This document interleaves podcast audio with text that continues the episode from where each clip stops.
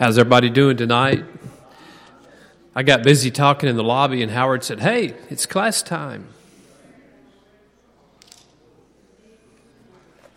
Okay, let's start our review. What did we talk about last Wednesday night when we discussed our parables? Does anybody remember the parable we studied? We'll get our minds going. Anybody recall?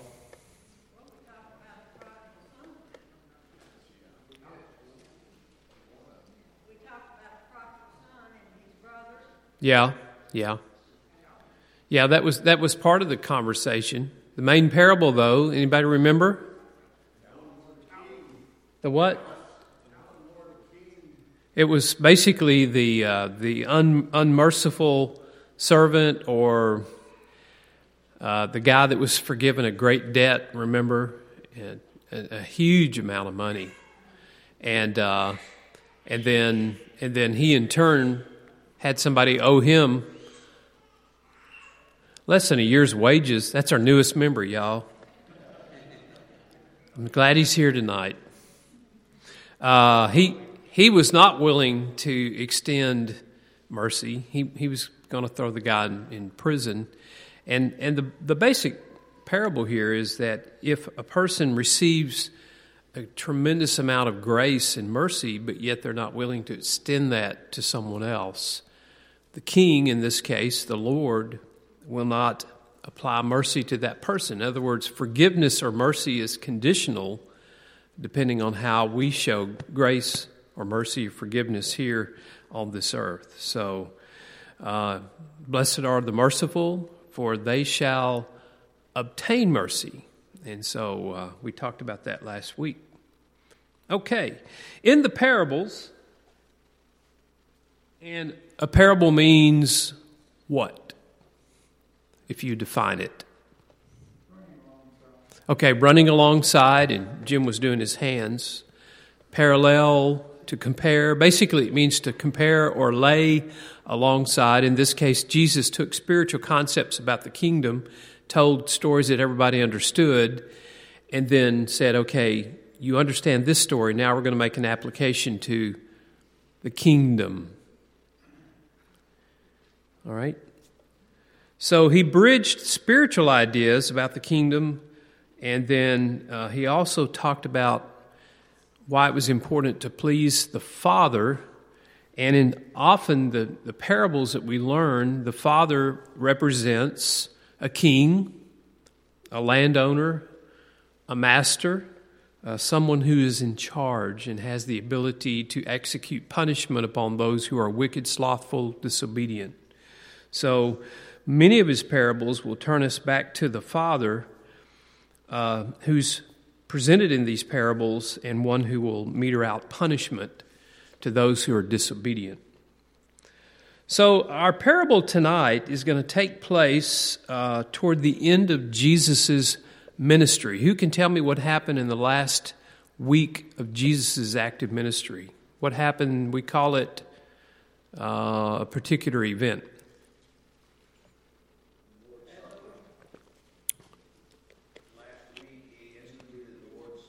Okay, prior to that, what did he do? He rode a donkey, the triumphal entry in Jerusalem, and so the countdown begins, culminating toward the trial, I use that word loosely, and subsequent crucifixion, and then later resurrection, and then after he ascended, we see Pentecost. So he told quite a few parables in that final week, and our parable tonight is going to be from Mark 13. We're actually going to do two short parables that have the same theme, but y'all turn with me to Mark 13, and we're going to begin in verse 32. All right. Now, if you would, before I start reading, go up to the beginning of the chapter, in verse 1, and in my Bible at least, it says Jesus foretells destruction of the temple. All right, so they're walking around. His disciples say, "Teacher, look at this. What wonderful stones. What wonderful buildings. Isn't that a sight to behold? Wow. And then Jesus says what? Do you see these great buildings? There will not be left here one stone upon another that will not be thrown down. You probably could have pushed them over with a feather. They were just stunned that he actually said. Some of these boulders, these hewn stones, cut stone probably weighed over 8 tons in the temple. Jesus said, see all these stones, these elaborate, beautiful buildings, the temple? It's going to be a day where it's gone. It's nothing. It's razed to the ground. So, obviously, when he said this, it shocked them. They began to pump him with questions. What are you talking about? When is this going to happen? Tell us. When will these things be? What will be the sign when all these things are about to be accomplished? So then Jesus basically goes into a discussion of two events, right? Two events. He uses this as a launch board for discussing one, the destruction of Jerusalem that happened in AD 70, right? In which the temple at that time was destroyed just as he foretold. I'm told the Romans literally, when they took all the stones and toppled everything over to ground level, then they plowed the ground up where the Temple Mound was, completely destroying everything. The other thing he talks about, the second event, is the return, the advent of Christ on Judgment Day. This will be the end of time as we know it, when the trumpet sounds. And it will be a surprise. No one knows, he says. So he talks about two events in Mark 13. And he says, you don't know. Look at verse 33. Be on guard, keep awake, for you do not know when the time will come. So let's start reading in verse 32. But concerning that day or hour, no one knows, not even the angels in heaven, nor the Son, but only the Father. Now he's talking not about the destruction of Jerusalem. He's discussing the return, the advent of Christ, the end of time, the trumpet sounding, and Judgment Day. Then he goes into a parable in verse 34, and I'll get somebody, if they would, read that for me, from 34 down to the end of the chapter, if somebody wants to read. Feels like reading tonight. Okay, Ryan? Yes, sir. It's like a man going to a far country who left his house and gave authority to his servants to each his work. He commanded the doorkeeper to watch. Watch, therefore, for you do not know when the master of the house is coming, in the evening, at midnight, at the crowing of the rooster, or in the morning. For he's coming suddenly.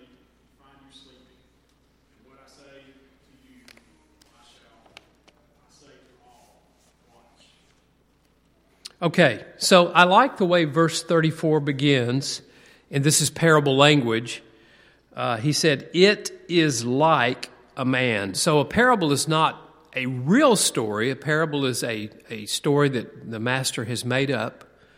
I'm going to tell you a story. It's like a man going on a journey. When he leaves home and puts his servants in charge, each with his work, and commands the doorkeeper to stay awake. I guess the doorkeeper would basically be like a sentry or a guard or somebody who's on watch. Does that make sense? Anybody served in the military? And Roy, you've been in the military. Anybody else? Okay, Jim. So when you're posted, I don't know, when you're posted on watch, tell me a little about the duties. Did you ever do watch duty? Yeah. You smiled? Okay. How about you, Jim? Okay, y'all tell me about watch duty. What's involved? Well, they got a set of 10 general orders that you must follow. They're pretty lengthy as you go through them. So a bunch of rules. You got to be very much diligent. Diligent. Okay. Hey, down here, Roy Scott. the floor right now. Thank you. We forgot Mr. Microphone. Why, thank you, sir. So there's a bunch of rules you have to follow. First off, the officer day comes in and calls you in the office, and he tells you what your responsibilities are and what you are, what items that you have. You have to be observant of everything within sight and sound. You'll obey the orders of the officer in charge, and everybody on up to the President of the United States. And then when you go start walking your post, you'll walk it in a military manner, being always on the alert.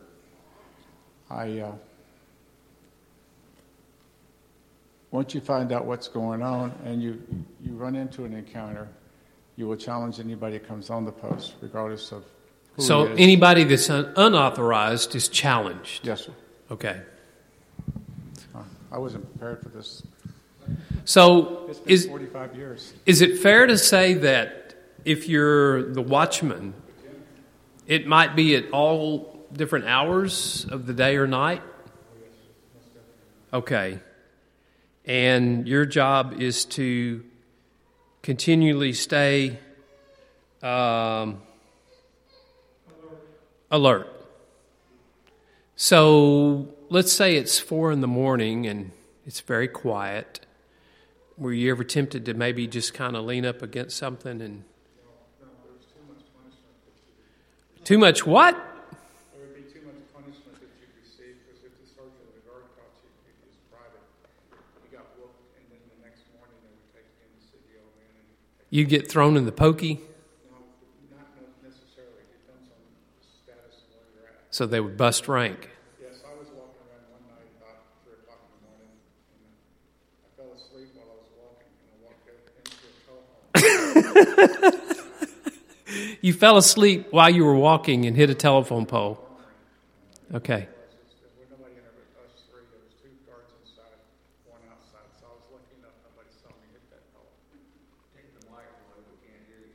Is the mic on?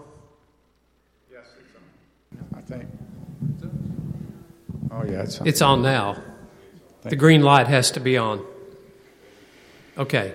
So you understood you couldn't sleep while you're on watch. No, you don't sleep on watch. But you said you literally fell asleep while you were walking and hit a telephone pole. I went dead center of telephone poles. Wham. But nobody saw you. Yes, I was lucky. Okay. That's a funny story. Jim, anything you wanted to add about being a sentry or watch? Okay, Jim's going to add to this. Thank you, Roy. I heard Roy paraphrasing it, but 67 years ago, the first rule is I walk my post in a military manner, keeping always on the alert and observing everything within sight or hearing. You know, that is... He memorized that, didn't he? Word. Yeah, I haven't forgot a word of that. Okay. I don't remember the last 9 of them, but I remember that one. And there was always somebody out there testing you. You know, they had asked you to... Do you remember that? And you have to actually...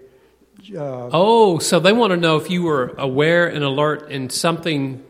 They were like quizzing to see if you were watching all night. Absolutely.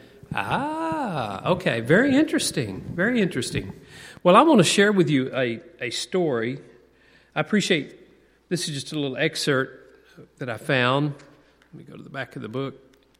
This is talking about a sentry who was supposed to be prepared. The word watchman evokes an image of the lonely sentinel who must keep guard during the dark hours when most others are asleep, kind of what you were saying. And the classical punishment for a sentinel who sleeps at his post is death. Fortunately, that's not true for armed forces, but yeah. But... If you remember the Philippian jailer, the guard were told when they escaped he was ready to fall on his sword. Yeah, the reason why is because he had to pay for the individual that escaped. He had to take his place. Right. So very severe punishment for the guard. The jailer had 18 people, so he had 18 sentences to work on. That's why he was going to fall on his sword. Wow. Okay. All right. Several centuries ago, a young soldier was doing sentry duty at the Royal Castle of Windsor in England. At some point between midnight and dawn, in making his rounds, his commanding officer failed to see the young soldier in the deep shadows of the castle wall and laid a charge against him for sleeping. All right? So his commanding officer is like, I think you were asleep. I didn't see you. The panel of officers were unimpressed with his claim to innocence and demanded proof that he had been awake. To their amazement, the sentry said that he had heard the clock strike midnight, but instead of the usual 12 strokes, it had struck 13 times. Ooh, that's an unusual claim. 13 strikes of the bell. They didn't believe him, but further investigation found a number of other people who had also heard the clock strike 13 times. It was a phenomenon that had never occurred before and has never happened again.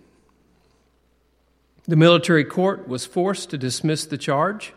The young soldier's alertness in not only watching with his eyes, but with his ears too, had saved his life. The importance of being watchful in a recurrent theme is both the Old and New Testaments. It is maintaining a state of readiness for any eventuality, expected or unexpected. Christians have a responsibility for maintaining a state of spiritual alertness on behalf not only of their own souls, but also for the souls of others. I thought that was a good story. So he heard the clock strike 13 times, and it was corroborated by other witnesses. So he was telling the truth. He was not asleep. All right. So in this story, the doorkeeper is told to stay awake, and then he says, verse 35, "Therefore stay awake, for you do not know when the master of the house will come." Now we know the parallel in this story is the return of Jesus. You don't know when the master will come back. By the way, this is kind of an interesting question. Have there ever been religious groups who have predicted the return of Christ and have waited for him on a particular day? Glenn's nodding his head. Tell me about that, Glenn. Wait a minute. Let's get the mic. Well, there's been numerous groups, religious people, the Mormons, among others, Seventh-day Adventists, whatever, have predicted, end of the earth, and it's come and it's gone. And I'm even that much more assured of what Jesus is saying here. I thought it was interesting in verse 33. Yes. It said, "Be on guard and alert." Mm-hmm. And another translation said, some manuscripts say alert and pray. Yeah. And I thought that was very appropriate. If I was on guard duty, tasked with a sacred task, I'd be praying, "Lord, help me to discharge my duties as duly appointed and duly assigned." And it's interesting, if you ever want to go on YouTube and see how the guards, like at the Tomb of the Unknown Soldier, and military guards respond to people who are idiots and will sometimes disrespect, like the Tomb of the Unknown Soldier and stuff. And they have a code that they enforce. And just the sound of their voices that cracks the atmosphere when they tell people to stand up and stand off or stand back. Boy, I would be running, and most of them do. You watch people and they'll stumble along, wonder what happened, make things happen. And anyway, they are forceful and powerful and honor their duty and honor their post, yes, as our brethren here who served in the military had. Right. Jesus says in verse 35, "Stay awake. You do not know when the master of the house will come, in the evening, midnight, or when the rooster crows in the morning, lest he come suddenly and find you asleep. And what I say to you, I say to all, stay awake." So we can see the application here. We don't know when the Lord is coming. We need to be prepared. We need to be mindful. I don't know about you, but for most of us, we get busy in our daily routine. We get tied up in events and work and family, and all of a sudden, there seems to be little thought given to the end of this world and the Lord returning. And I think it behooves us to be wise and remind ourselves continually, this could be the day. This could be the day.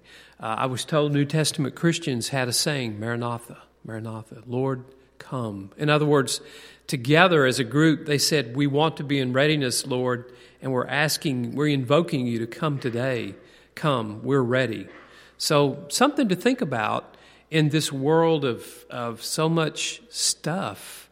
We seem to get so busy in the mundane, in the things that don't matter, that we forget to be ready. It's almost like being asleep while we're awake. Does that make sense? Not being focused, not being prepared for the Lord to come. All right, now what I want to do is I want to focus on the idea of another parable. And what I'd like to do is, somebody read 1 Thessalonians 5, 1 through 3, and then we're going to transition to our second parable. We've got just a few minutes. But first, 1 Thessalonians 5, 1 through 3. Who has that? Okay, Glenn? Now, Mr. brothers. Glenn. Go ahead.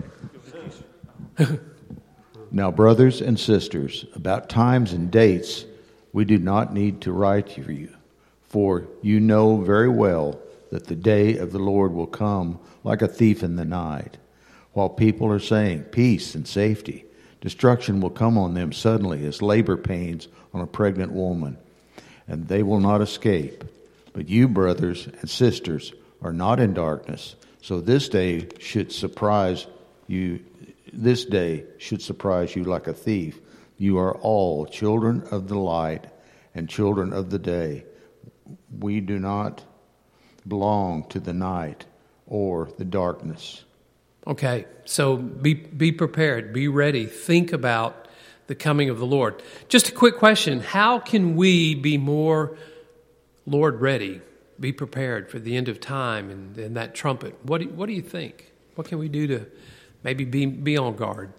I think we need to be spiritually focused on the Lord.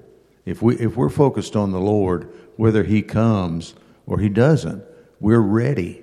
And I think that the focus is more on the preparation and readiness to meet the Lord than it is in the semantics of it. Mm-hmm. You know, it's easy to say, "Well, I'll be ready." We probably won't. We'll all be amazed, but the difference is it's a very quick, almost the blinking of an eye. We say, "Oh, Maranatha, that's good. Lord's come." It will be a welcome for some, a small percentage, but it will be a terror to most of the world when they see the world starting to fall apart. You know, the moon and the stars and everything coming unhinged. It'll be. Yeah. All right. So what I want to do now is, with this setting made, readiness, preparation, the return of the Lord, being ready, being in a readiness mode. We've talked about the sentry.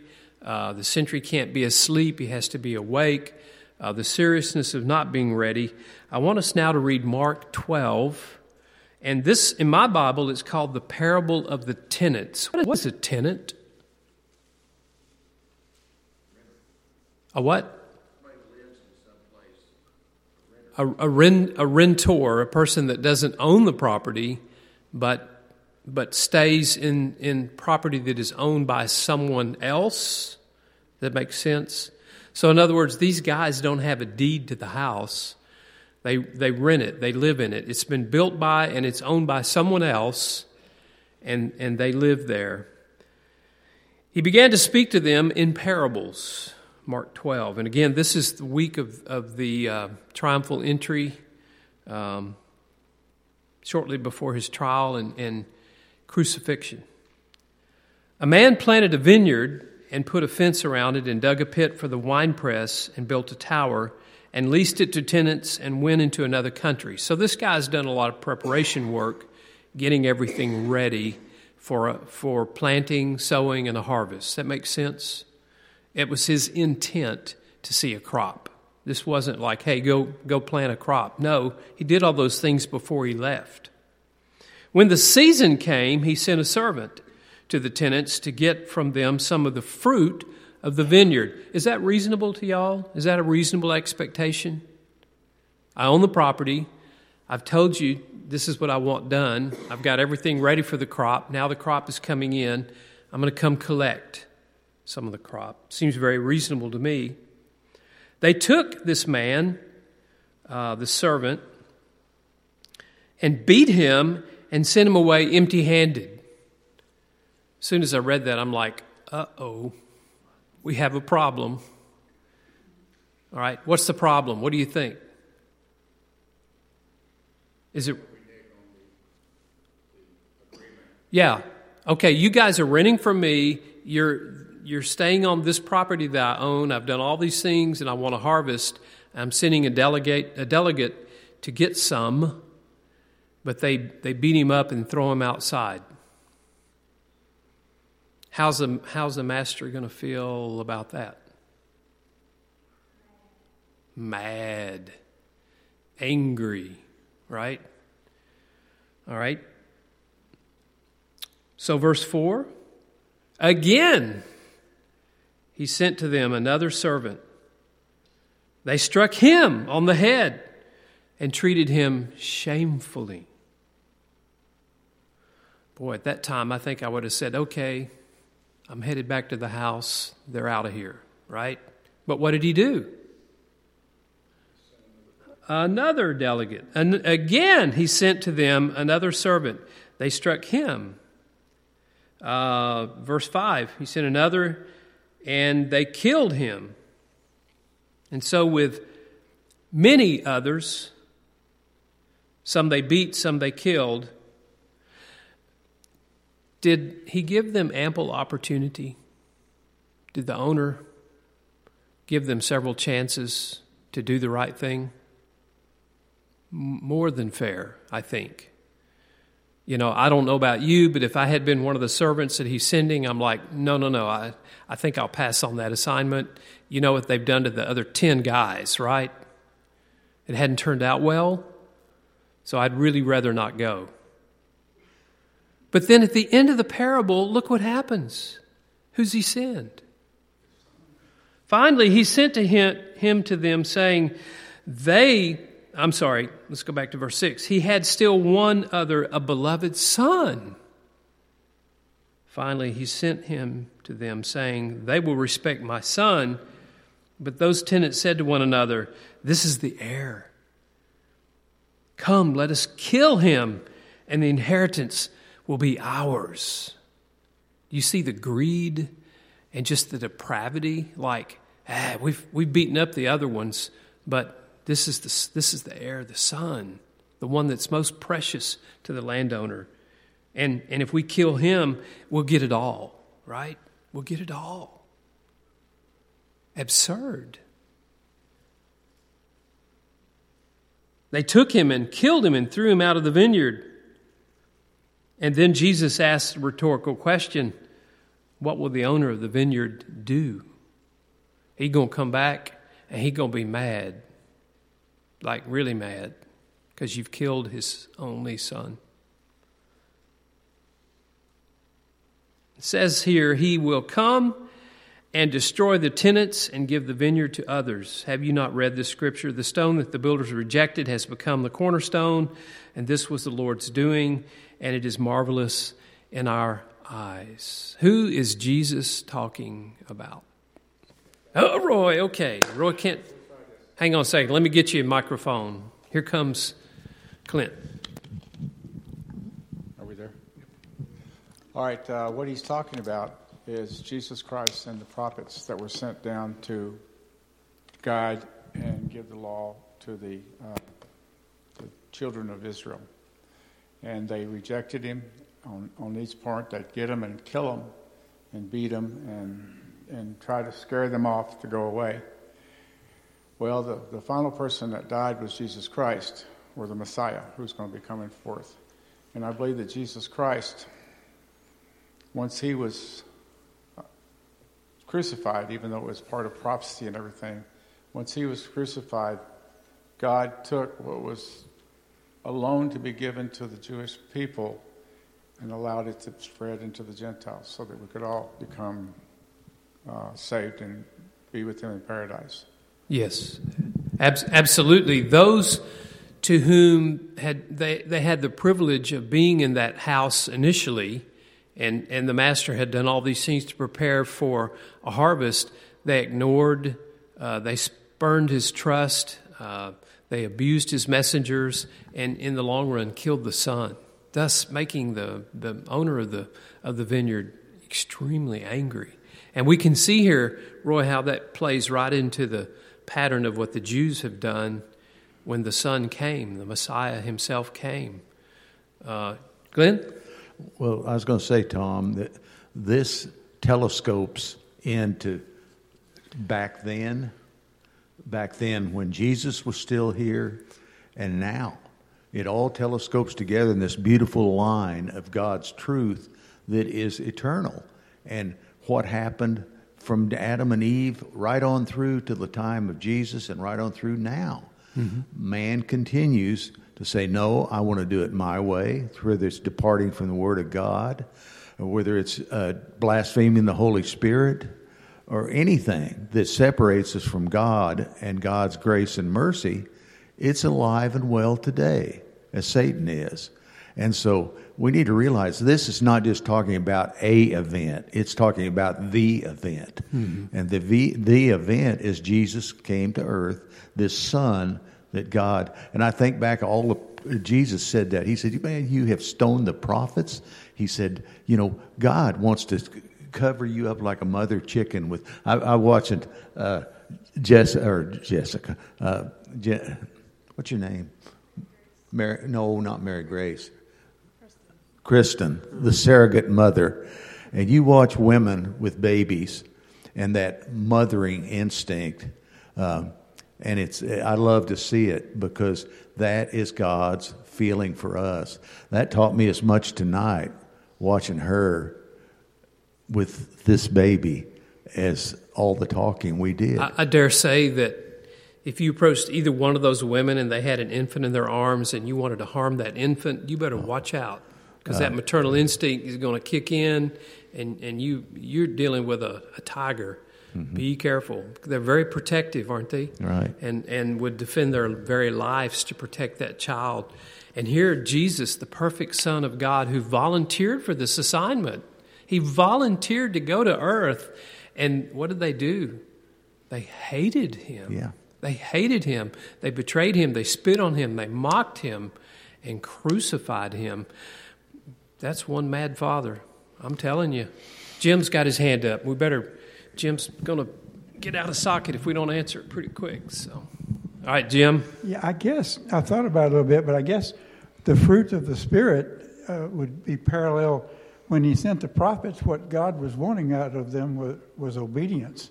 I'm kind of guessing there, but as I was reading this, I could almost hear Peter's first speech about, you know, we sent the prophets and you killed them. Yes. That's a parallelism that I heard. Yes, absolutely. A couple of quick observations. We're almost out of time, but I just jotted these down and wanted to share them with you, if I may. Number one, the word tenant reminds us that we don't really own the things God has entrusted to us. He simply allows them to use those things, and it is on loan. He has an expectation of everything he's blessed us with to give him a return for the kingdom. Listen to me, this is important. This is your job, your clothing, your house, your vehicles. Everything you own has been entrusted to you to glorify God, not to entertain self. Now, you can have fun. It's okay. Use these things. But if we just live a life of leisure and forget who blessed us with all these things, we've already messed up. Number two, there's an expectation that we as his children produce a harvest and labor toward the things that we're expected to produce for God. Now, we know we don't produce a crop literally. What is our harvest? What is our crop in the church? Souls. Yeah, that's a no-brainer. We produce souls. John 4, I believe it's John 4, where Jesus visited with the Samaritan woman at the well. They came back amazed that he was talking to her, that she had gone to tell other people in Samaria about what Jesus had said. And he said, "Look out into the fields. They are white unto harvest. Pray that the Lord of the harvest send forth reapers." He's not talking about a harvest of food. He's talking about a harvest of souls. I'm sure a lesson they never forgot. Obviously, the time away, this is when, in the parable, when the master leaves, this is the time between Jesus' ascension into heaven and his return when the trumpet sounds. He's gone on an extended trip. Does it mean he's never coming back? The scoffers laugh and say, Where is your God? Right? They laugh, they ridicule us. But we know that there's a timeline in the existence of mankind, and at some point, when that trumpet does sound, there'll be an instantaneous end to this world, and the master will come back wanting to know, where's my crop? Where is my harvest? And what have you done with the son that I sent? The servants sent to collect that harvest were most likely prophets, servants of the Lord, and their reporting messages. Notice it says in the parable, I'm using three words, they were beat, they were struck, and they were killed. Is that true? Did that happen to God's messengers? We've already pointed that out tonight. Look at Jeremiah. What happened to him? Jeremiah was thrown in prison. He was threatened and told if he didn't quit preaching the truth that he would be killed. He was thrown into a deep well that was dry and sank up to his waist in mire and mud. Many of the prophets were killed. Verse 5, it says, "And so with many others." Let's see.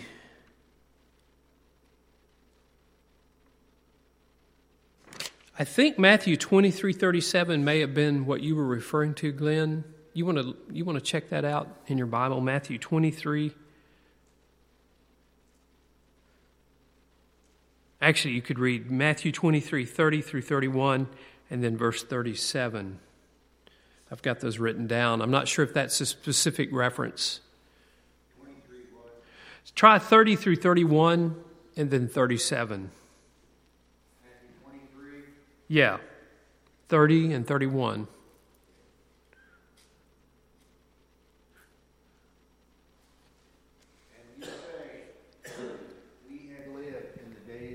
Ancestors, we would not have taken part with them in shedding of blood of the prophets. So you testify against yourselves that you, the descendants of those who murdered the prophets. Who's he talking to, Glenn? Jews. The Jews. Pharisees specifically. Okay. And then read verse 37. Okay. "Jerusalem, Jerusalem, you who kill the prophets, stone those who sent to you. How often I have longed to gather your children together as a hen gathers her chicks under her wings, and you were not willing." Wow. Isn't that amazing that these things are said about himself? He was the beloved son that went, and yet they killed him. They killed him. I also found in Matthew 5:11, the Sermon on the Mount, Jesus said, "Blessed are you when others revile you, persecute you, utter all kinds of evil against you falsely on my account. Rejoice and be glad, for your reward is great in heaven, for so they persecuted the prophets who were before you." So, I mean, clearly the prophets are the ones in the parable who are beaten and killed. Notice in verse 6 in the parable, it mentions the phrase, "beloved son," and then the men who are the wicked tenants say, "Come, let us kill him." Now, quick question. We're almost out of time. Why did the Jews hate Jesus so much? Why?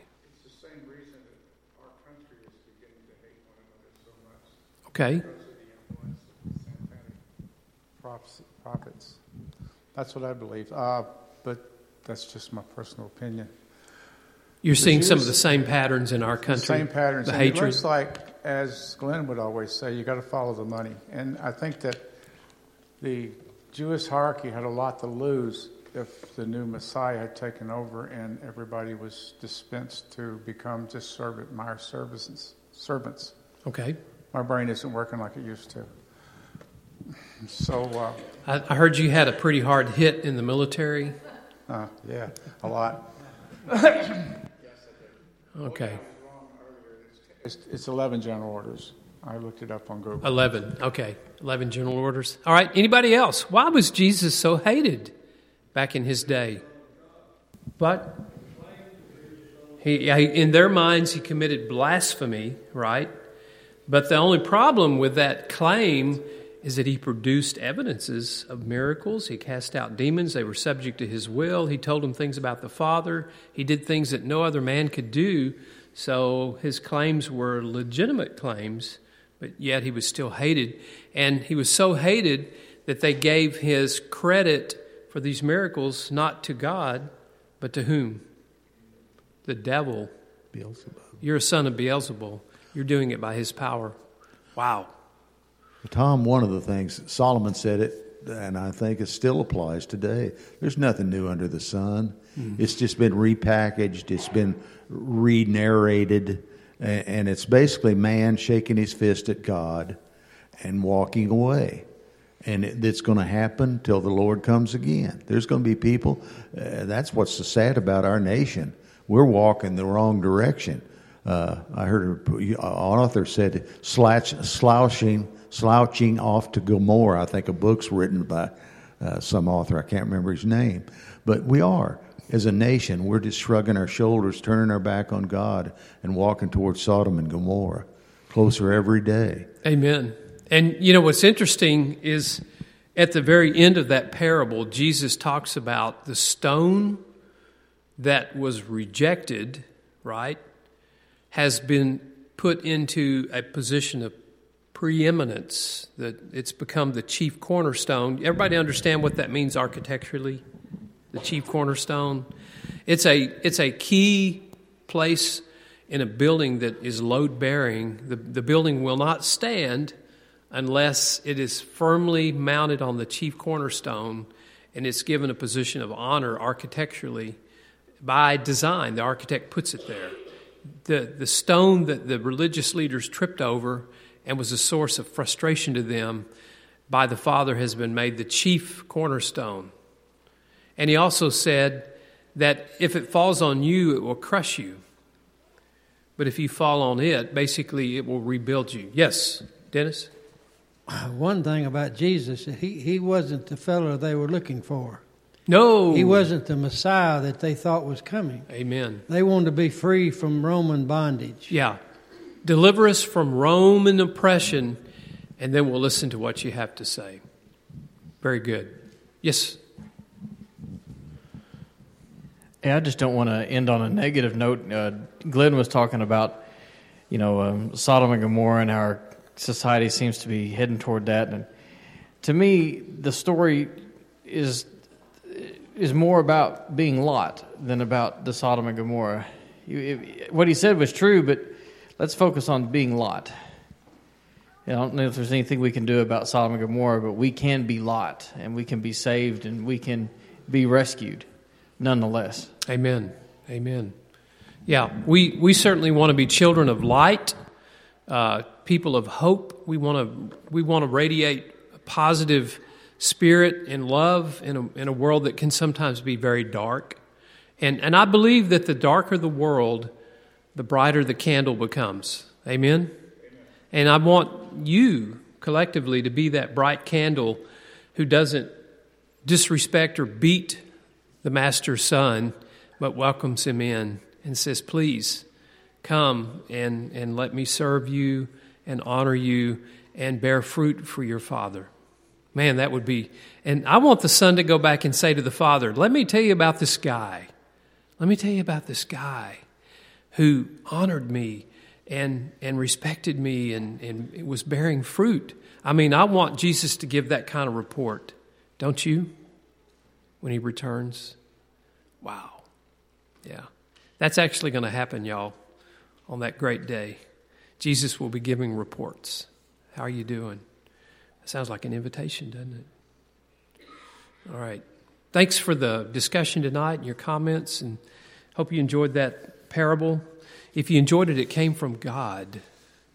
Good stuff. All right. I want to tell a quick story about book fair.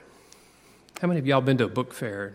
In elementary school, the teachers have. Miss Meg volunteered today. She had two stories she shared with me. One was a young man. He was a Hispanic student. I think he was in second or third grade.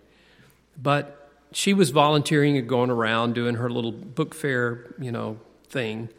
And she kept pointing him toward a book, and he'd say, No, it's too much. I can't spend that much.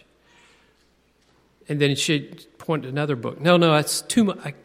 He kept wanting to go down in the price, which is unusual for a student at book fair. Usually they want to spend lots of money, right?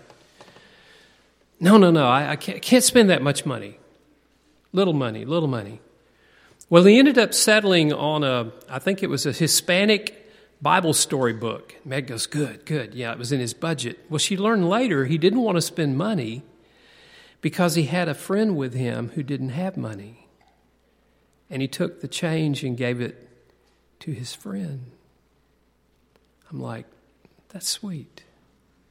That's what God wants us to be like, to have the heart and mind of a little child. Another story, book club story. Got two for you.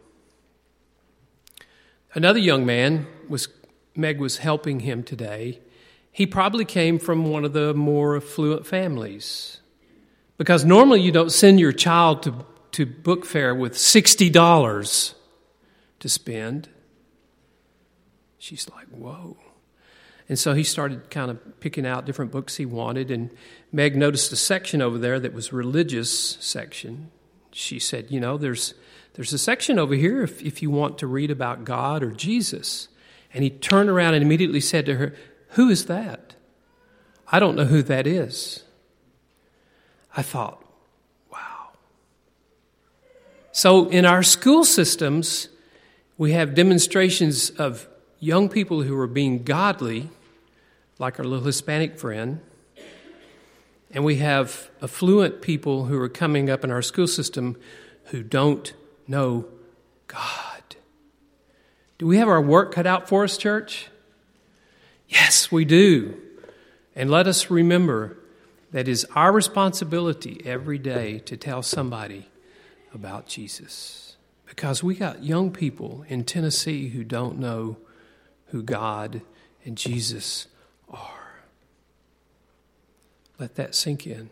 The invitation's yours tonight. If you're struggling, if you need encouragement or prayer, we want to invite you. I think Roy's going to lead us in our song, 546. Do we have somebody to pray? You'll do it? Okay. All right, let's stand and sing together, 546.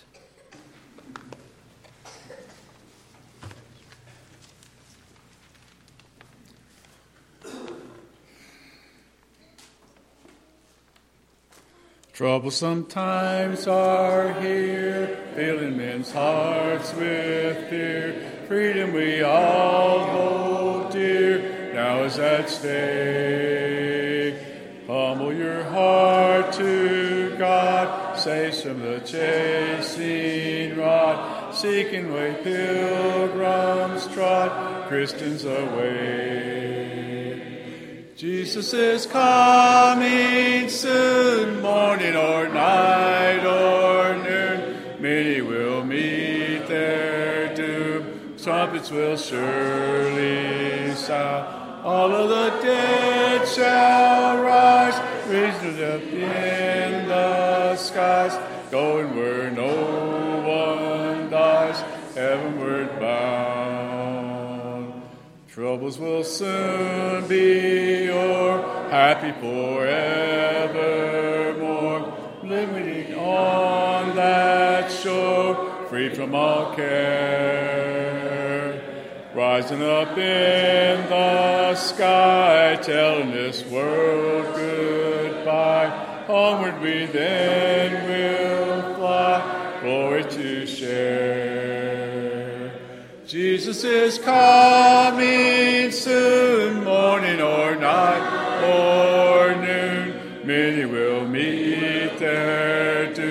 trumpets will surely sound.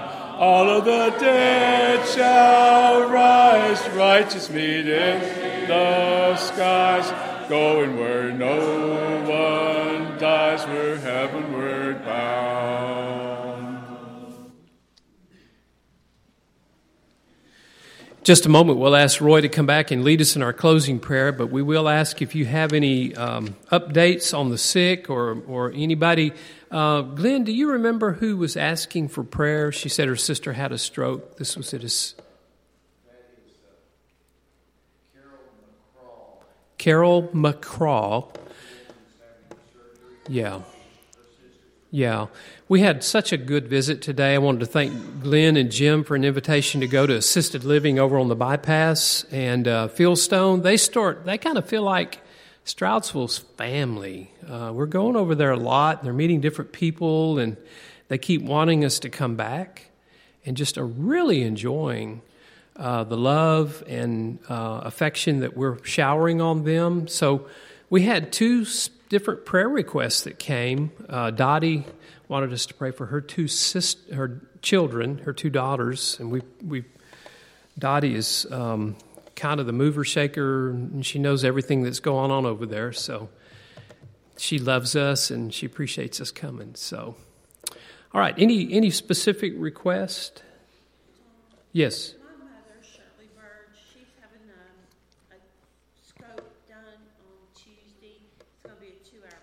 Shirley Burge, okay, scope, 2-hour procedure, all right.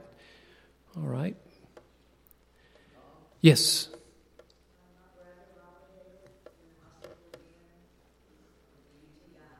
Okay, Robert Head in the hospital, UTI. Glenn?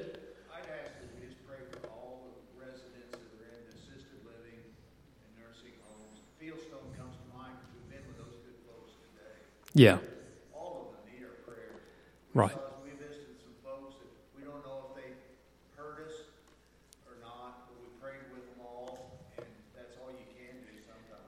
Yeah. I was going to mention, too, Bill Young is making progress in his therapy and rehab. He's starting to bear weight on that left leg.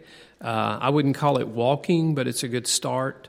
And BJ's done a good job at giving us Facebook updates each week. He's getting good rehab and has such a wonderful spirit. When I talk to Bill, I hang up encouraged. I'm like, wow, I wish I could have that attitude, that, you know, just that resolve and love of God. So Bill's a great guy. Just keep walking. Yeah, Bill loves visits, and he loves to talk. His mind is great. So, yeah. He's at Signature Healthcare. It's on Farmers Road. You know where F&M Bank is, on 41A? That's that road that cuts between that and the bypass. So. Yeah, Bobby? John Herron, bronchial pneumonia. Yeah, John is currently a caregiver for Patsy. She's recovering from her heart surgery, so... keep John in mind. Y'all may want to check on him, see how he's doing. All right. And we want to remember the Shelby Knox family. The children buried her Monday, and also the King family, Wayne King. Anyone else? Okay, if there's... Yes?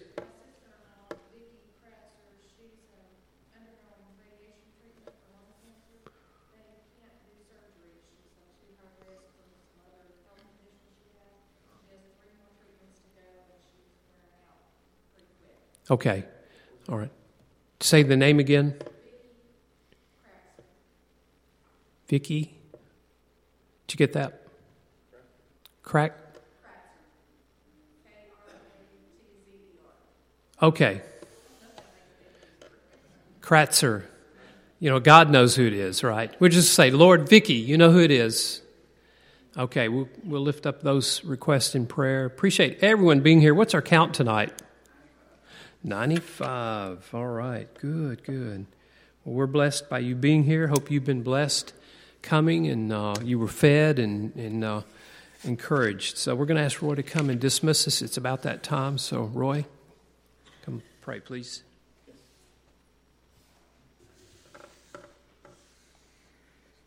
Let's pray. Our Father which art in heaven, hallowed be thy name. Thy kingdom come, thy will be done, on earth as it is in heaven. Dear Father, we bring special petitions for you tonight to look after special souls and members. We want to thank you for the progress that is being made in Bill Young. You have put your hand upon him, as you have Gentry and other folks in the congregation, and brought him back to health. We ask, dear Lord, that it be your will and your miracle that you bring him forth unto us, and his motivation and his life would be useful and a good example for those that we have within our congregation. We ask that you be with Carol McCraw, who had a stroke. As you did with Bill, we ask that if it be your will, that you will bring her along also and bring her back and let her come back into her family and your family of Jesus Christ. We ask that you pay for Dottie's two daughters. We ask that you be with Shirley Birch as she prepares to go in for the scope this week. We ask that you be with Robert Head and help him to cure up the UTI that he has, the infection. We ask that you be with John Heron with bronchial pneumonia. Thank you for bringing him into our lives, and we ask that you allow him to stay with his influence as one of our brothers. We ask that you be with Patsy as she goes through with her rehab while she's working closely with John. We ask that you be with the Shelby Knox family and also the Beverly's family. We ask that you be with Vicki Crafter. Yeah. We ask that you be with her as she is trying to heal from her. And dear Lord, be with each and every one of us. We ask that you touch our lips and allow us to speak your word to our fellow man. We ask that as we look unto these that are homeless and these that don't even know you, as Tom said about the two children he talked about today, we ask that you allow us to enter into their hearts, bring them our ways, and let us to give them the story of Jesus, the story that's helped us to get to where we're at today, the story that allowed our families to pull and stay together. We ask that you be with each and every one of us in that aspect. We ask that you be with those that couldn't be with us tonight. We ask that you touch their hearts and heal their ailments so they can come back and this congregation can be strong again. We also ask, dear Lord, that you allow the influences of the world to allow us to project your light and to see your way and to walk in your way, in the narrow way. Dear Lord, we ask that you be with us as we guide our children and we forever bring into their hearts your love, your work. And we also asked, as a final request, that you be with Tom and the elders and the deacons of this congregation so that they may provide as a good shepherd, and that they may keep us on the straight and narrow, be observant of all that goes around for all the men that were here, that we can drive out the wolves as they come in to slaughter your word and to distort the truth so that we fall down the wrong path. This we ask in Jesus' holy name. Amen.